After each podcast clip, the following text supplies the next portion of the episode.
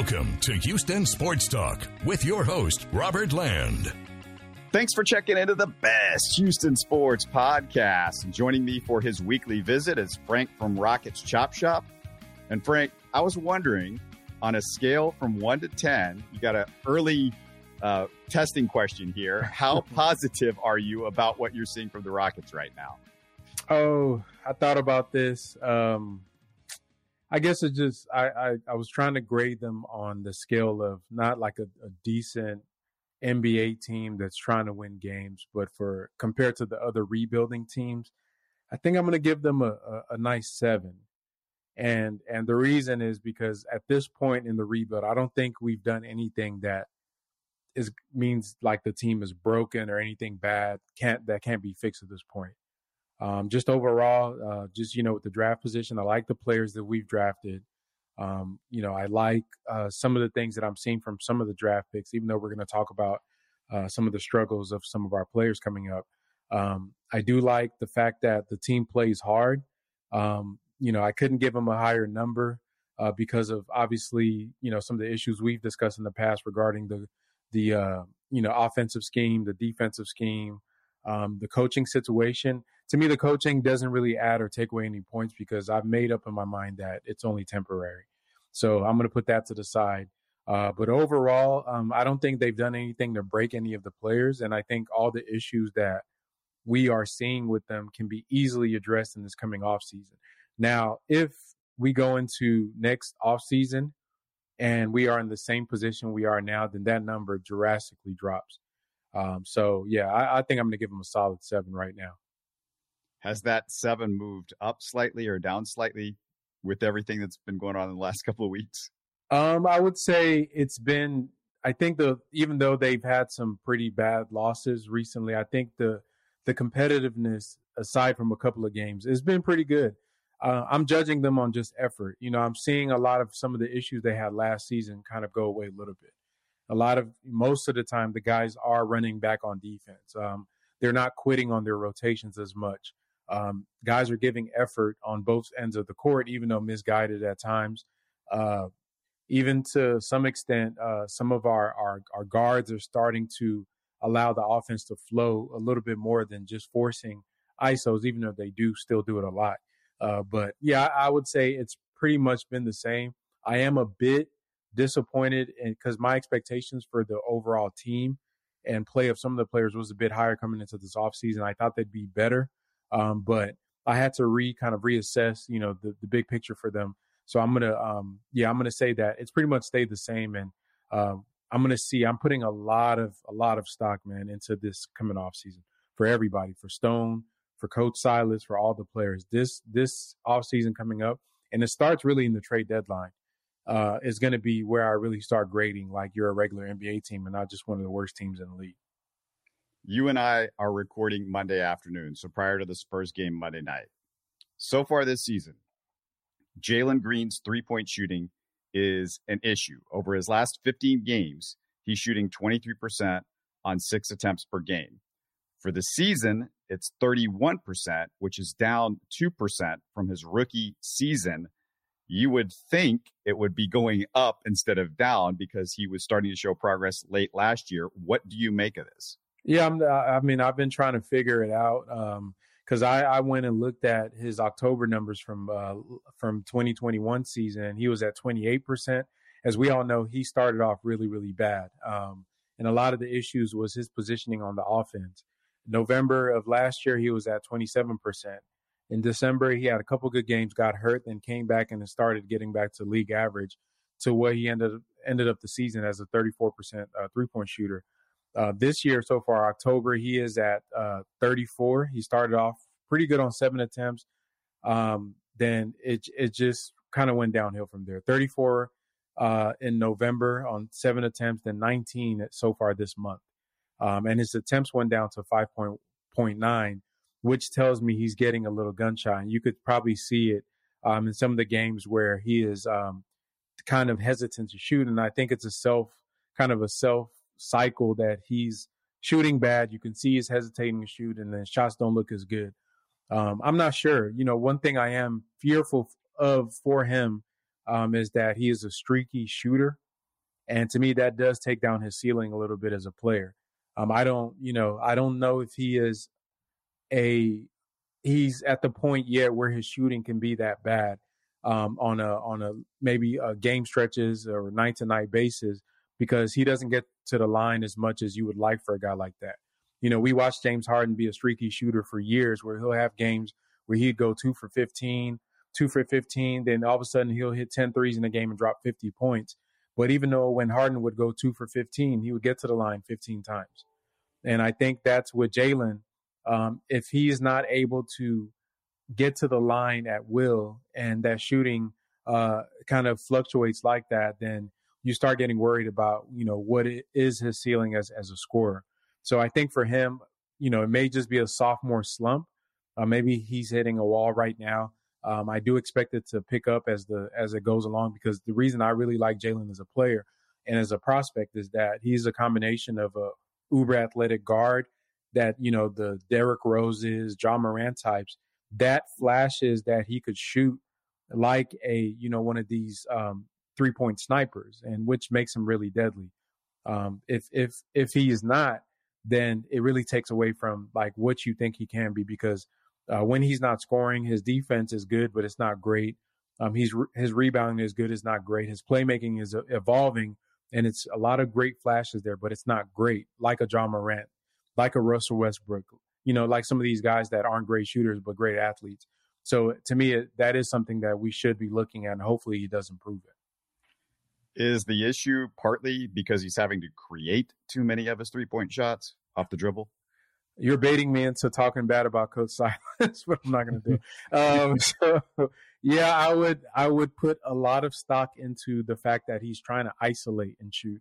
And, um, you know, as I pointed out in one of the videos I made, he's probably one of the worst I S O players on, on the team. He is not a good I S O player. Jalen thrives coming off of screens. He thrives, uh, you know, uh, kind of running uh, running two-man games with big men where he's not really doing the pick and roll thing, but more as a as a as a guy that's coming off screens to shoot, and which is which I love that about his game. But in our offense, you know, he's being used um, as a you know they do run the pick and rolls, which he does fairly well, and he's one of the best high volume pick and roll players on our team, which is not saying much, guys, because we're one of the worst pick and roll teams in the N B A.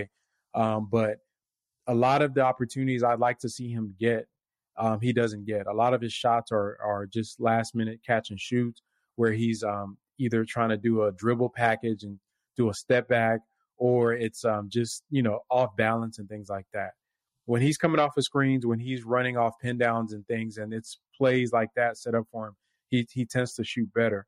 Um, and it kind of leads to the lack of creativity in our offense, which is, you know, if one thing I'm going to say negative about this team all year, I hate our offensive system. It's to the point where I just really hate it. And if there's anything that I will say can let me know that we're not going to be the team that um, or this system is not going to be the one that we contend with or get to the playoffs with, is, is just because of the offense. I just don't see it. It doesn't fit our guys, not even Jalen. Think about Jabari. Think about guys like Şengün. Think about all the different kind of diverse offensive pieces we have, and how running a five-out, pick-and-roll heavy offense with two guard, two guards that don't know how to play point guard yet and are learning, how that's detrimental to not only to me, for them, also for the rest of the team. So it may have something to do with that. But like I said, I've seen him thrive in the system. Like he had the stretch last year where he was able to score all those points on high efficiency. It's just kind of hard to tell right now whether it's something he's doing or is it something that, you know, the, the offense isn't helping him out with. Now, they could do some things to help him out. Like I said, try to play more to his strengths. Um, I do like him getting on ball now. Uh, but to me, that may also be a reason why he is struggling a bit, is that he's been asked to do more in the offense. But um, may just be a sophomore slump, but we'll see. I expect it to, to pick up as time goes on, because if it doesn't, then we do need to sound the alarms. But it's still kind of early in, in my view. I want to ask you about the newest Rocket rookie in the rotation in a sec. But before I do, just a quick reminder to support the show by subscribing and commenting on YouTube. Later this week, my co-host Sean Bujani and I sit down with Texan linebacker uh, Blake Cashman. I'll also uh, talk to a feature writer for The Ringer on her piece about potential Texan Q B Bryce Young, and a little bit about Jabari Smith, maybe in that as well. She did a feature on him. So, Frank, uh, let's get to a little good news. We're finally seeing rookie Ty Ty Washington in the rotation. He had five assists, no turnovers in his first game, two assists, no turnovers in his second. What's your first impression of him? I mean, Ty Ty, his, you know, once again, just scouting him, looking at him prior to him even playing for the Rockets, um, he is a guard that a lot of people may not be familiar with um, the type of game that he has. He's not a explosive kind of scorer.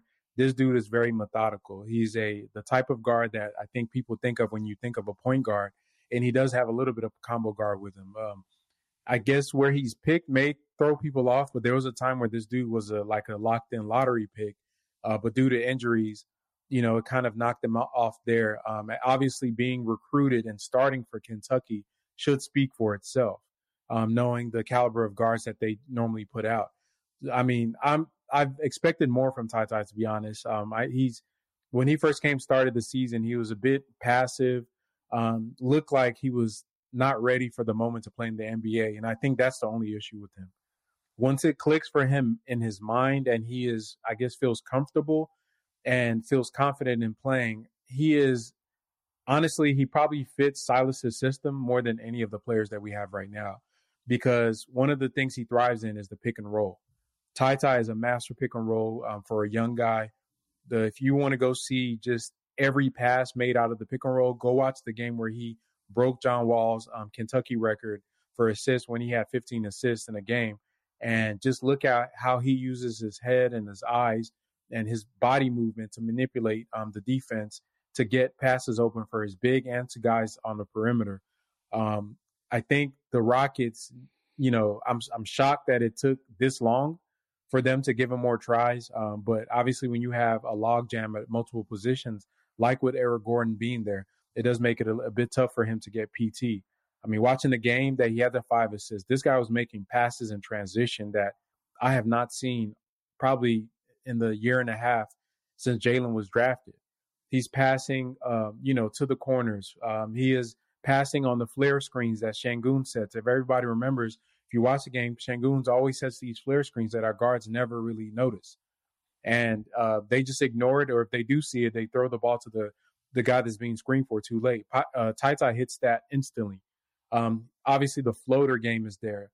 Uh, for a guy that's not athletic, that is a must for him to have. So he's able to get into that soft spot of the defense uh, to be able to punish them for playing uh, the drop on him and things like that. So if Ty Ty hits as a player, even as a backup point guard, man, it it, mean, it means so much, not only for just him, but for guys like Jabari. You saw him make a pass to Şengün. I mean, to me, if he gets better and he keeps getting more playing time, things might get controversial, because you guys will get to see a flash of what the offense and what the team is supposed to function like and how other guys play off of him when you have a player that's actually been groomed to play point guard his whole life. All right, I'm going to throw this out at you on Ty Ty, and I didn't watch him much at Kentucky, but what I've noticed with the Rockets in summer league, preseason, regular season, he's a little passive. He looks like a good backup N B A point guard, but I don't see the confidence of a starting point guard alpha leader type. And you say, well, maybe he can grow into that, but I don't know. Do you think that's fair at this point? Especially, you know, it seems like point guards are born, not made as much. Point guards are definitely born. Um, you know, it's a philosophical argument, but just like with quarterbacks, just like with pitchers, you can't t- teach a guy to pitch. It's either you have the arm or you don't. Um, a point guard is is a position that you have to have a certain feel for the game. He has that.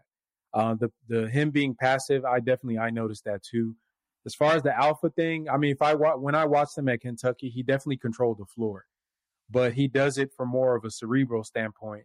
And some of the leadership qualities and that alpha that you would like in a lead ball handler, I haven't seen that from him. I'm not going to lie. And I haven't seen that pretty much at any level. But to me, you don't really need to be that when you have a Jabari Smith on the team.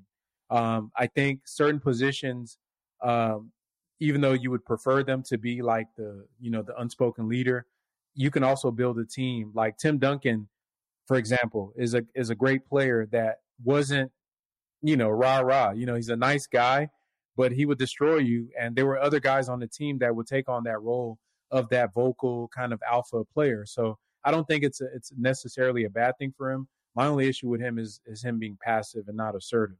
And the only way he's going to get playing time and actually get to show his skills on our team with all these young players that everybody wants to get the shine, everybody wants to show what they can do, everybody's trying to get their shots, is he's going to have to be more more assertive. And and Jalen suffers from the same issues. We've complained about Jalen being passive and and um, giving the ball up to Eric Gordon and to Kevin Porter Junior when it's like, okay, bro, the game is on the line. It's it's go get it. You know, you got to go get it. And we see how he acts when there's a more balanced mix of players, of basically uh, random players on the floor compared to when he's with the starters. So I think the Rockets can help some by moving some guys out of the way. I think Coach Silas can help by putting some lineups that allow him to feel empowered.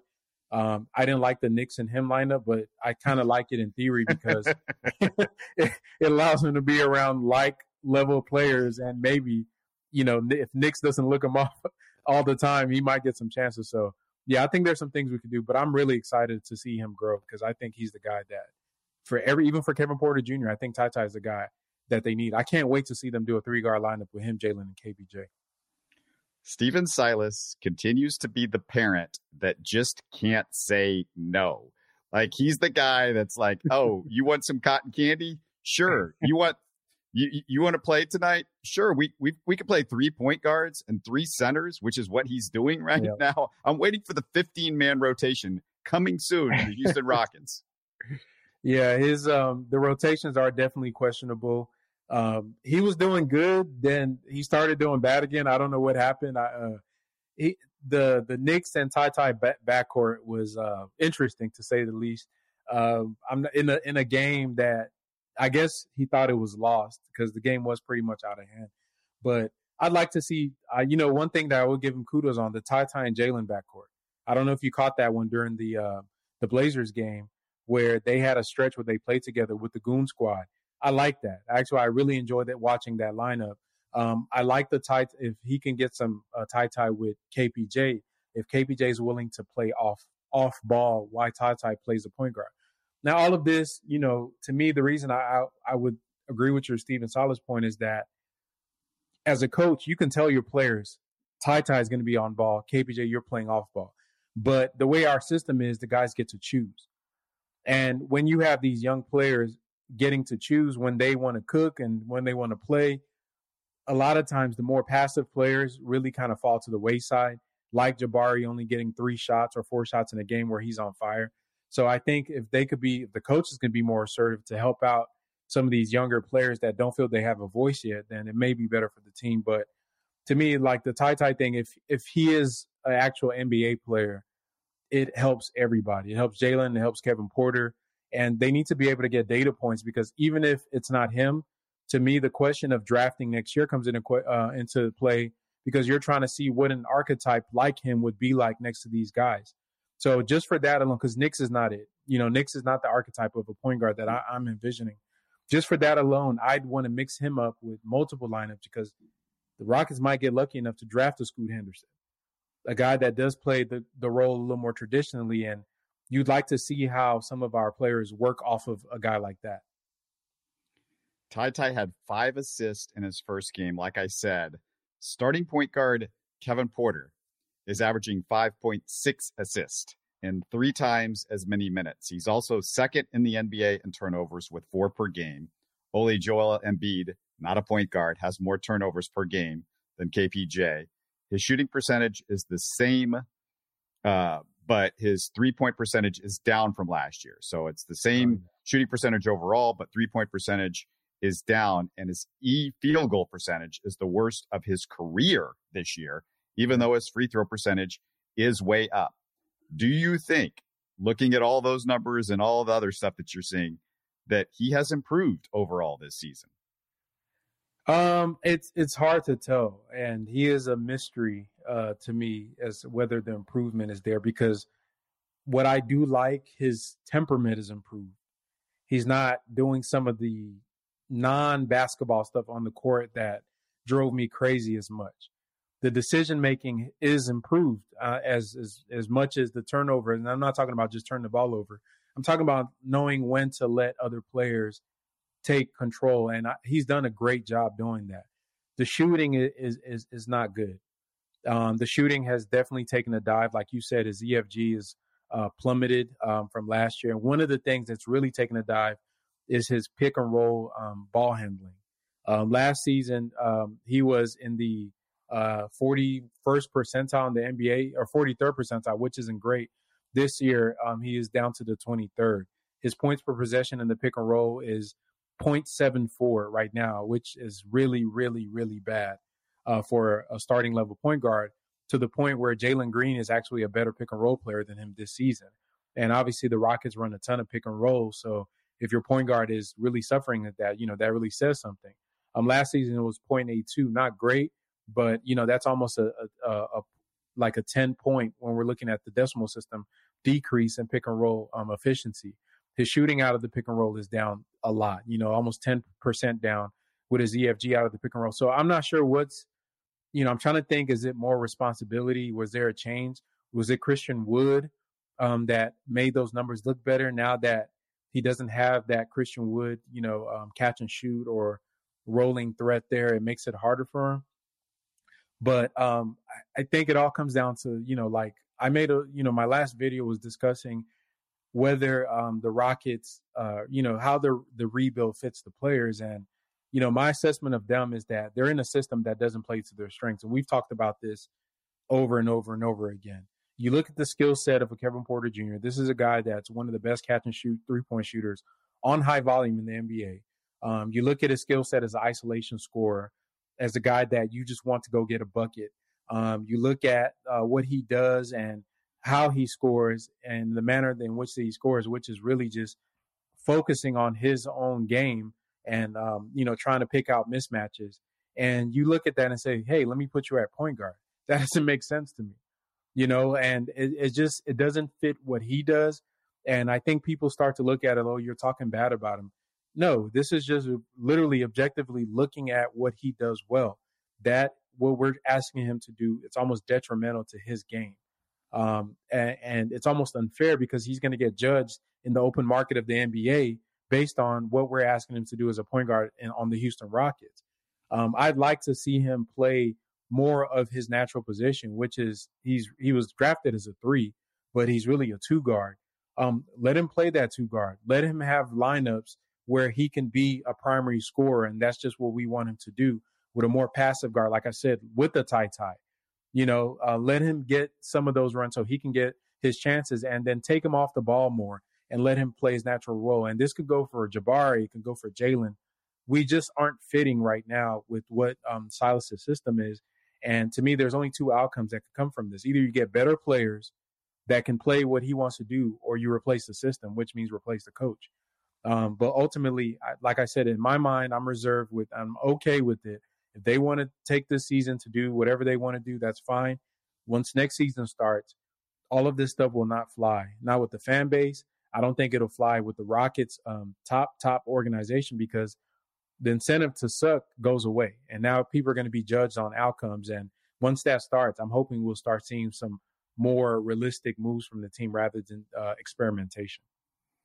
The thing that drives me nuts about his turnovers and other areas of the scheme too, not just the turnovers, is the lack of focus. Jalen averages three turnovers, but nearly all of them, Frank, seem to be because his handle is not tight. Mm-hmm. But, but K P J's are usually mental mistakes.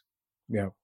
Yeah, he has a lot of uh, gasket uh, gasket blowouts um, mid-play. And it's just the game is, is – he's like I said, you can't you can't teach a, a player how to play certain positions. I think point guard, you have to have that feel. People want to make the James Harden comps. I challenge anybody, go watch James Harden at uh, Arizona State um, and go watch James Harden in high school. If you can find some of his clips, go watch James Harden at Oklahoma City when he was closing out as the point guard in the playoffs for them. This is a guy that, even though he's not a quote unquote point guard, he, he had the feel his whole, his whole life. He's always had the ability to read and manipulate the defense. Um, it's not something you can teach a guy just because he he's a great, I, I think what the Rockets saw, they see a great I S O scorer that has passing ability, and they think, oh, James Harden, which to me is, you know, that's a different story about being able to construct a team and, and assess players.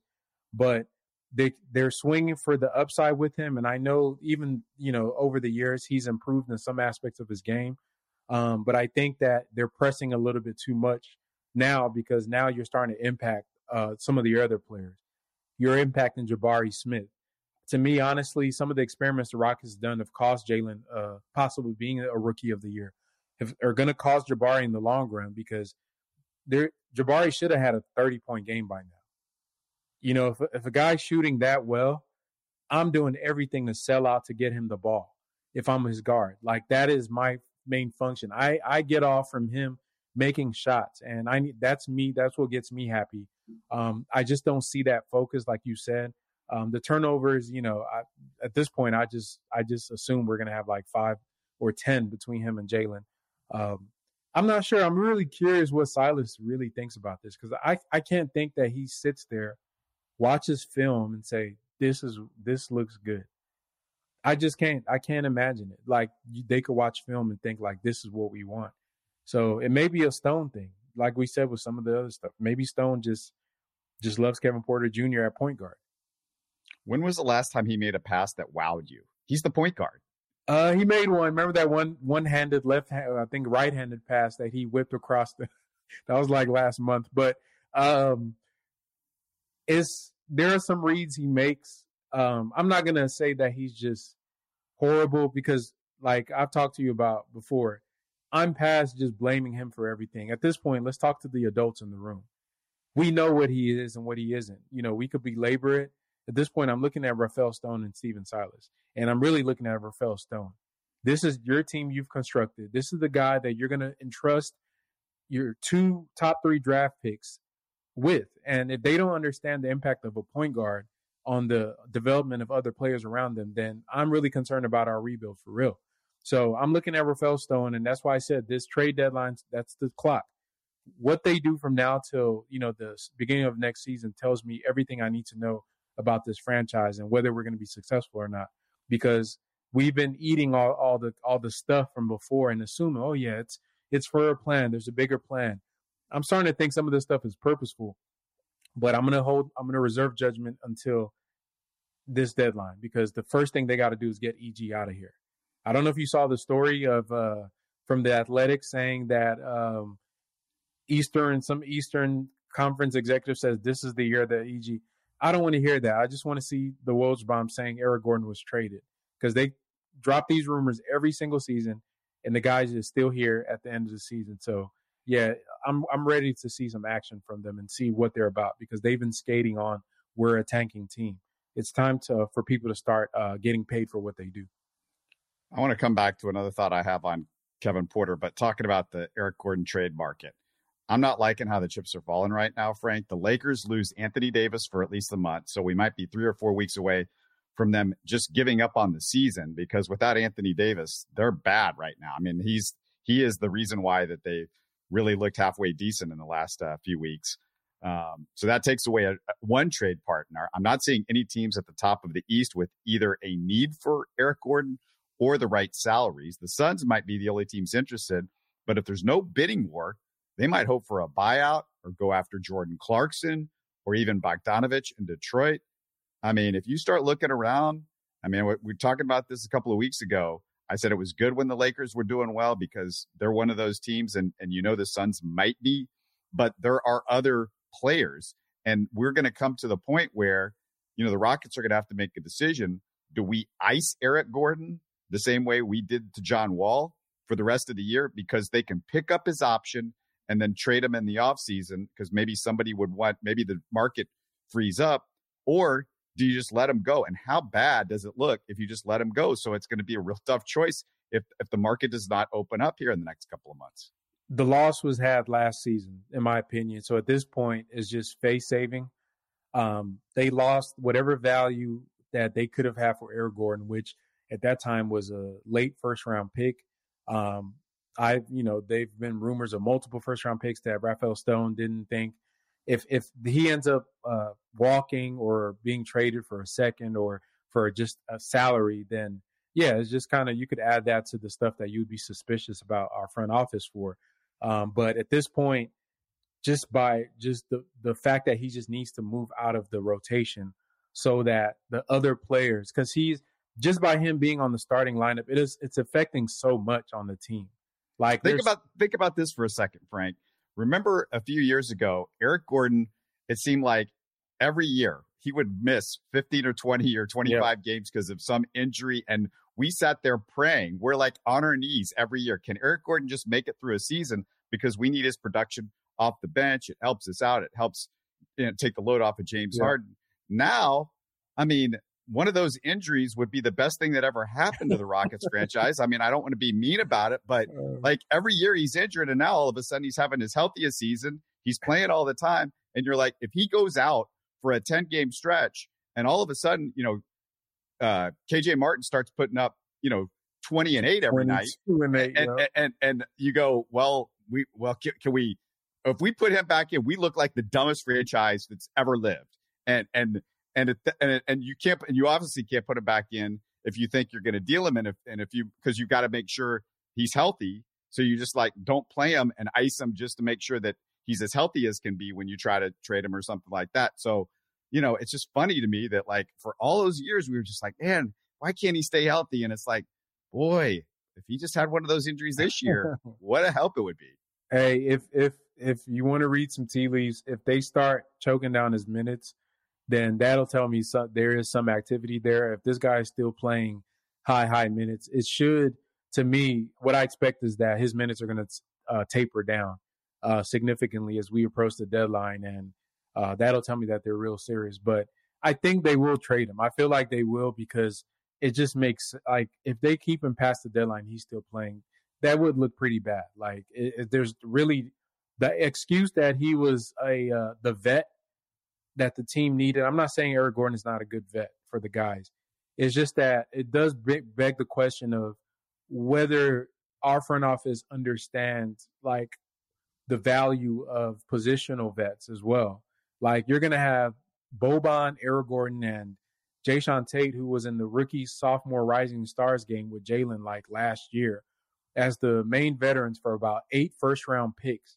And then you start imagining who's who, like who's, is Boban, uh, I know he hangs out with Tari and Bar. So they need to just move him. And at least, if, even if they trade him, honestly, I'm at the point I would welcome Jordan Clarkson for Eric Gordon, because at least Jordan Clarkson is, is somebody that's going to help with the pace. At least he can do multiple things on, on the court where he, he can shoot. He can run a pick and roll without dribbling the ball off his foot. Uh, at least he can play some decent guard play, because I've seen him do it. And he's developing that aspect over his career. Um, and at least he won't block K J and Tari from getting playing time. Uh, he might block uh, Ty Ty and Nix, but the the Eric Gordon at the three um, position is so useless. And it's just, to me, it's conceding, because we don't have the gumption to like make big decisions yet. Everybody's taking the, the uh, path of least resistance. You don't want to play guys because it might offend Christian Wood. You don't want to play guys that you've drafted because it might offend Kevin Porter Junior You don't want to play guys because it might offend Eric Gordon. Put him on the bench. Y'all did the same thing to John Wall. John Wall was basically, from his accounts on the interview I saw with him on the Clippers, he said they tell him not even to show up to camp. So if they can do that to John Wall because they were afraid that he might beat K P J out of his spot, or or Jalen, or whatever they, the fear, the random fear was, why are you still playing Eric Gordon thirty minutes a night? Well, the thing is the dichotomy between the Wall and Gordon uh, situation, because Wall seemed to be willing, from what we heard, to come off the bench. Yep. And Wall would have fit in perfectly in that. And he was a yep. guy that had started his whole career. And you go, well, you're not going to play at all. Whereas Eric Gordon, who was a bench player his whole career, we're going to start his whole Rockets career anyway, uh, they they're like bound and determined to start him for some unknown reason, even though it doesn't make sense from a lineup, even though their backcourt is a lot, you know, more shallow as far as depth-wise than their front court with with young, talented players and and all that, those sorts of things. And I mean, it just the the whole part about, you know, we keep going back to the rotation issues and him just playing everybody off the bench and not having rotation. This is not just about, okay, they might be tanking here. If you're tanking, it's that's that's okay. That that I can understand. But if, when you're tanking and then hurting the development of your players by not letting them get a consistent idea of what they're going to have to do in the N B A, one night A guy plays ten minutes. The yeah. next night he doesn't play. The night after that, he plays twenty minutes. Sometimes he's playing small forward. The next night he's playing off guard. He's playing with different guys every night. All of that is just, it's terrible for what I think are, I think this team has a ton of talent that can play on a playoff team. They might be missing a, a, a leader, a point guard. They might be missing, you know, that one alpha guy to win a championship. But this is a playoff team talent-wise in, in two or three years if they're developed correctly. Yeah, I mean, I, you just, you preaching to the choir, man. It's, the rotations are a thing, the the minutes, the lack of, um, I don't know. I, I really don't know who's, who's to say who's at fault, because I see our coaches complain about the same things we do in the post-game press conferences, like they're not the ones selecting the lineups. Um, it, it's, it, it's, it's puzzling. Um, if, like I said, if they're doing this next year, if this is like intentional and it's not because of a tank, even if you're a tanking, it's just more justification for you not to play guys like Eric Gordon. If you want to tank, I mean, let, let the, let Ty Ty play twenty minutes. Let, um, you know, play all your young guys and at least get some data points. And usually teams that tank don't play their veteran, their most veteran players on the starting lineup. Um, you know, Orlando doesn't play, uh, you know, whatever his name is. Um, I'm, I'm blanking on his name right now. Terrence Ross. Terrence Ross. He plays as a backup player, but they have so much talent like we do on a team that you're, you know, you're almost hurting not only their play, but their confidence. I mean, look what happens to some of these guys when they don't play. K J is the, to me, the skate, you know, he's the, the uh, poster child for this issue that we're having. A guy that you put in the lineup, he'll give you twenty-two and fifteen. And literally the next game, he plays fifteen minutes. It yeah. just makes no sense. So I, I, I don't know what um, the rationale is behind that. Um, I, I really don't know, but we'll, this season is not, is, to me, once again, for my mental health, I put it that this deadline, they have to make at least move Eric Gordon, and then next offseason, let's see what you're going to do, because you're going to need to bring in some vets, who you're going to bring in and how they're going to fit with this team, because, you know, you're going to draft another rookie coming in. And the fact that we ha- we've drafted seven first round picks is not lost on me. I feel like they could have uh, consolidated some of those picks to build a better team, a more functional team, to try to build towards a contender. But yet here we are. So are they going to add two more rookies next year to this team, and how the hell are you going to develop all those rookies? So yeah, it's, it's, it's puzzling. Um, but yeah, they, they have to, they're going to have to consolidate, and maybe they're going to have to do it this season. I don't know, because yeah, those draft choices are going to come due. You're going to have to figure out what to do with them. Right now, they can't figure out how to get all the young guys on the court. You mentioned Terrence yeah. Ross. That's another guy you can add into uh, veterans that could be traded that would be in the Eric Gordon mold. And yep. I don't guess Terrence Ross is going to fetch anybody a first-round pick, but that might be a benefit to a lot of those teams rather than, you know, what the Rockets are going to ask for Eric Gordon. The other part about uh, going back to the Kevin Porter situation, you talked about point guard, this team needing a point guard and all that stuff. And I, I just, one last thing I wanted to mention on Kevin Porter. I hear Ryan Hollins on the broadcast say, this team's got to run. I hear fans say, this team's got to run. They got all these like young guys that can get up and down the court. And my thing is, You, the only way you run is if you have a point guard that knows how to run. Kevin mm-hmm. Porter is not a fast guy from ninety feet to ninety feet down the court. He's just not. He's not a fast guy. He's not a guy that can run and dribble at, at a high speed. He's also, and you can correct me if I'm wrong on this, he is, I mean, I say he's not. He's bad at fast breaks. He's not good yes. at decision-making on fast breaks. Yeah. So a team that could really use A, a guy that could run and, you know, that could be good on fast breaks, because they, they, they can be a really good fast breaking team with guys like Kenyon Martin, Atari Eason. And, you know, we know the story with what they've got, but if you don't have a point guard, it doesn't matter. It just doesn't. And Jalen Green, of course. Yeah. And if, if you watch the plays uh, that on the, in the, I think it was the Miami game where Ty Ty came in, even though he's not an explosive player, watch how he run. He ran a couple of those fast breaks that he was an opportunity to have. I mean, he's running as fast as he can with his heads up. And one of the plays he made, he was able to pass it to the opposite side of the court, to the corner, which a lot of coaches, when you're running a fast break, you always want to, because the defense, their principles is to try to defend one corner of the court. And when you flip the defense to where they have to turn their hips to the opposite corner, that's when you get a lot of that dribble penetration and you can cause a lot of chaos on fast breaks. It's just, it's like I said, um, even when we had Schroeder last year, some of the basic plays that you would expect from a guard, you see them doing it, and it looks like it's Magic Johnson out there. I'm sure other teams are looking at this and like, okay, he just passed on a fast break to a corner. Great, big whoop. But for us, to your point, it's like, wow, a, a point guard that can actually throw a lob. Um, once again, I'm looking at Rafael Stone on this. Like, what are you, what is in your mind about this rebuild? Maybe they have a longer timeline that we do uh, for it. I'm not sure. But, um, you know, we'll see. I think they just need to um, at least try to move Eric Gordon. If they move Eric Gordon, that will force Stephen Silas to have to at least start one of uh, K J. Lord knows Tate is probably going to be in the mix for that. And uh, when he comes back, and we haven't even talked about Tate, you know, recently as far as he's getting back to the lineup. So what does that do? So imagine if they keep Eric Gordon and Tate. You know, which young guy, which of your two first-round picks is going to be getting the squeeze on that one? So, fifteen-man rotation, everybody plays yeah. fifteen minutes. That's what it's going to be. Yeah, so that, that's yeah, the Stephen question. Silas model. yeah, big question. Um, yeah, it'll it'll be interesting. I'm really excited about um, the tr- deadline, and I'm excited about kind of the the Ty Ty development because I really feel like he helps everybody out, even uh, even Kevin Porter and Jalen Green, if like, he is able to to be uh, to be a, what he, we think he can be. And you referenced it earlier. We talked a lot about point guard. Rockets Chop Shop. You got that video up too, right?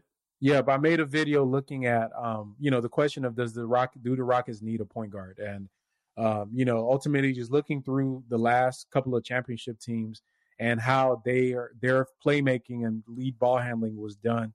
And basically the main takeaway, and you should check out the video if you haven't, um, is that it's done in a multitude of ways, whether it's with Draymond, um, as the for the Warriors, whether it's with LeBron, whether it's with Kyle Lowry, whether it's with the, um, the the Spurs as a collective. The main point and the biggest takeaway from that video is that in order to do it, you need high I Q players. And and our collective I Q on the team isn't where it needs to be right now. Obviously, that's going to improve. But whoever is making those decisions have to be people that are able to make those decisions at the highest level and make the right decision more often than not. You look at the turnover ratios, the assist to turnover ratios, and all those guys.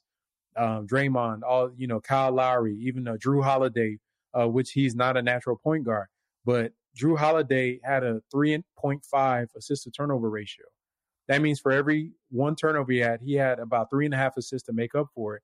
And you look at um, our guards, uh, I think K P J is like one point two right now, which is basically one to one. So every assist comes with a turnover. And the the sample size I used for these ball handlers were in the playoffs, all through the championship. So they're doing that. LeBron is at like two point five. Kyle Lowry is like at two point five. You know, all these guys are like, the Spurs as a collective is like at two point something. They're doing that in the most high leverage moments. And I didn't even look at their regular season. And our guys in uh, October, November, and December of a N B A season um, are in the one-to-one ratio, which is every one assist comes with a turnover. So if th- that alone should should speak volumes to like some of these issues that we have as a team. We need, for the sake of all these young guys, for the sake of trying to look at what a real N B A team is supposed to look like when you're contending, they need help. And whether it's through um, the d- trades or just playing different guys in different positions, it really needs to be addressed by uh, by the Rockets. The Rockets organization, they make some weird decisions. And just real quickly, because I, I was thinking about this as, uh, as we were talking, and I'm I'm I'm looking over my right shoulder. I've got this new Rockets banner up, which is the uh, logo that they've got. I don't understand it, Frank. They they have decided nearly every home game, it seems like, maybe it's maybe it just seems like it's my imagination. They're running out these San Diego Rockets uniforms, which I think are just okay. They're okay. Mm-hmm. It's kind of cool that to pay homage to the original uniforms, but the original uniforms weren't in Houston. They were started in San Diego. It was a team that you got from another city. And it seems like they're running that uniform out every single game practically. And I'm like, you know what you want to pay homage to? The the uniform that we created here in Houston, the ketchup and mustard uniform that we won two champions with. That is what everybody associates with winning and our history and everything. And instead, they're pitting out these uniforms that, I mean, they're, they're not anything special. They they look good, I think, a little bit. Uh, they look all right if, if you're up close with them. Mm-hmm. But when you're watching them on television, it just looks like, am I watching Oregon? Like, what am I watching here? The Sonics. Um, I would say that I like the uniforms if they would match the court with it. I think it's a bit lazy, and it, it looks kind of odd with our red court. I like like the uh, where they did the combination one. This I think it was the last game with the pinstripes. They actually went all out and made the court with the pinstripes on it. Um, you know, I it, it looks weird. It looks like we're the away team when we're playing with those green uniforms on the uh, on our regular court. So I think they they could have done a little bit more uh, to make that. And I'm not mad at the concept. Obviously, they were. Um, you know, trying to, uh, uh, to, to commemorate Big E and, um, and, some of the, but, but it's a, it's a, it, to me, there's nothing wrong with the concept. There's nothing wrong necessarily with the uniforms for a couple of games, but if you're oh, running yeah, them out yeah. every, every, every week or two, I mean, come on, why? Yeah. I don't know. I, I, I think, yeah, I think it's the equivalent of, there was a season we had those, um, the ones with the Chinese letterings on there, that was like that. I, I, I just never understood stood having that and what that has to do with Houston, except possibly that we were trying to um, uh, market more, try to get more money. Uh, but it seems like they do that a lot, where the uniform concepts are more just have less to do with basketball and history and more to do with like a marketing aspect of it. So I'm guessing that's what it is. Um, but Yeah, I'm not sure. I haven't seen a lot of them in the in the crowds at the games. Um, I think I've seen a couple of them, but mostly, like you said, most people are going to have the pinstripes or the uh, ketchup and mustard ones. Um, I'm not, you know, I'm not going to die on that hill. It probably shouldn't come back after this season, uh, but um, you know, it is what it is. I'm, I'm more worried about the fact that we can't run a fast break than the uh, Sonic-looking uniforms that we have right now. Yeah, well, that, that's true too. And by the way, I think the Sonic uniforms way better than. Oh yeah, yeah, way better. Like I, I, I kind of like some of the old because. Yeah, it was the letter. More, the logo was really nice. Yeah, the logo's cool. You can see the green a lot more. These yeah. are just plain. These are just white with trim, basically. Yeah. Is all it is. Don't they have a green version that we haven't seen yet? Uh, maybe I haven't seen it though. Like yeah, I said, I think it seems they like have a green. They have a dark. I think they did. I'm not sure. I, I, I thought I saw it. Yeah, it seems like they've done it this several times, and it's been the same issue or whatever. So yeah. that that you that, that it's the same white look, not issue, but the same white look or something like that. But anyway, uh, well, have I don't think I'm gonna talk to you before uh, Christmas. So have a great holiday, and we'll talk again next week, hopefully. Yeah, same to you, brother. And happy holidays to all the people listening. You're listening to Houston Sports Talk. Hey, you can support the show by subscribing on YouTube and commenting on the videos. Listen to Houston Sports Talk on Spotify, Apple, Stitcher, and Google. Don't forget to tell a friend and share our show on social media. Spread the word, everybody. Thanks for listening.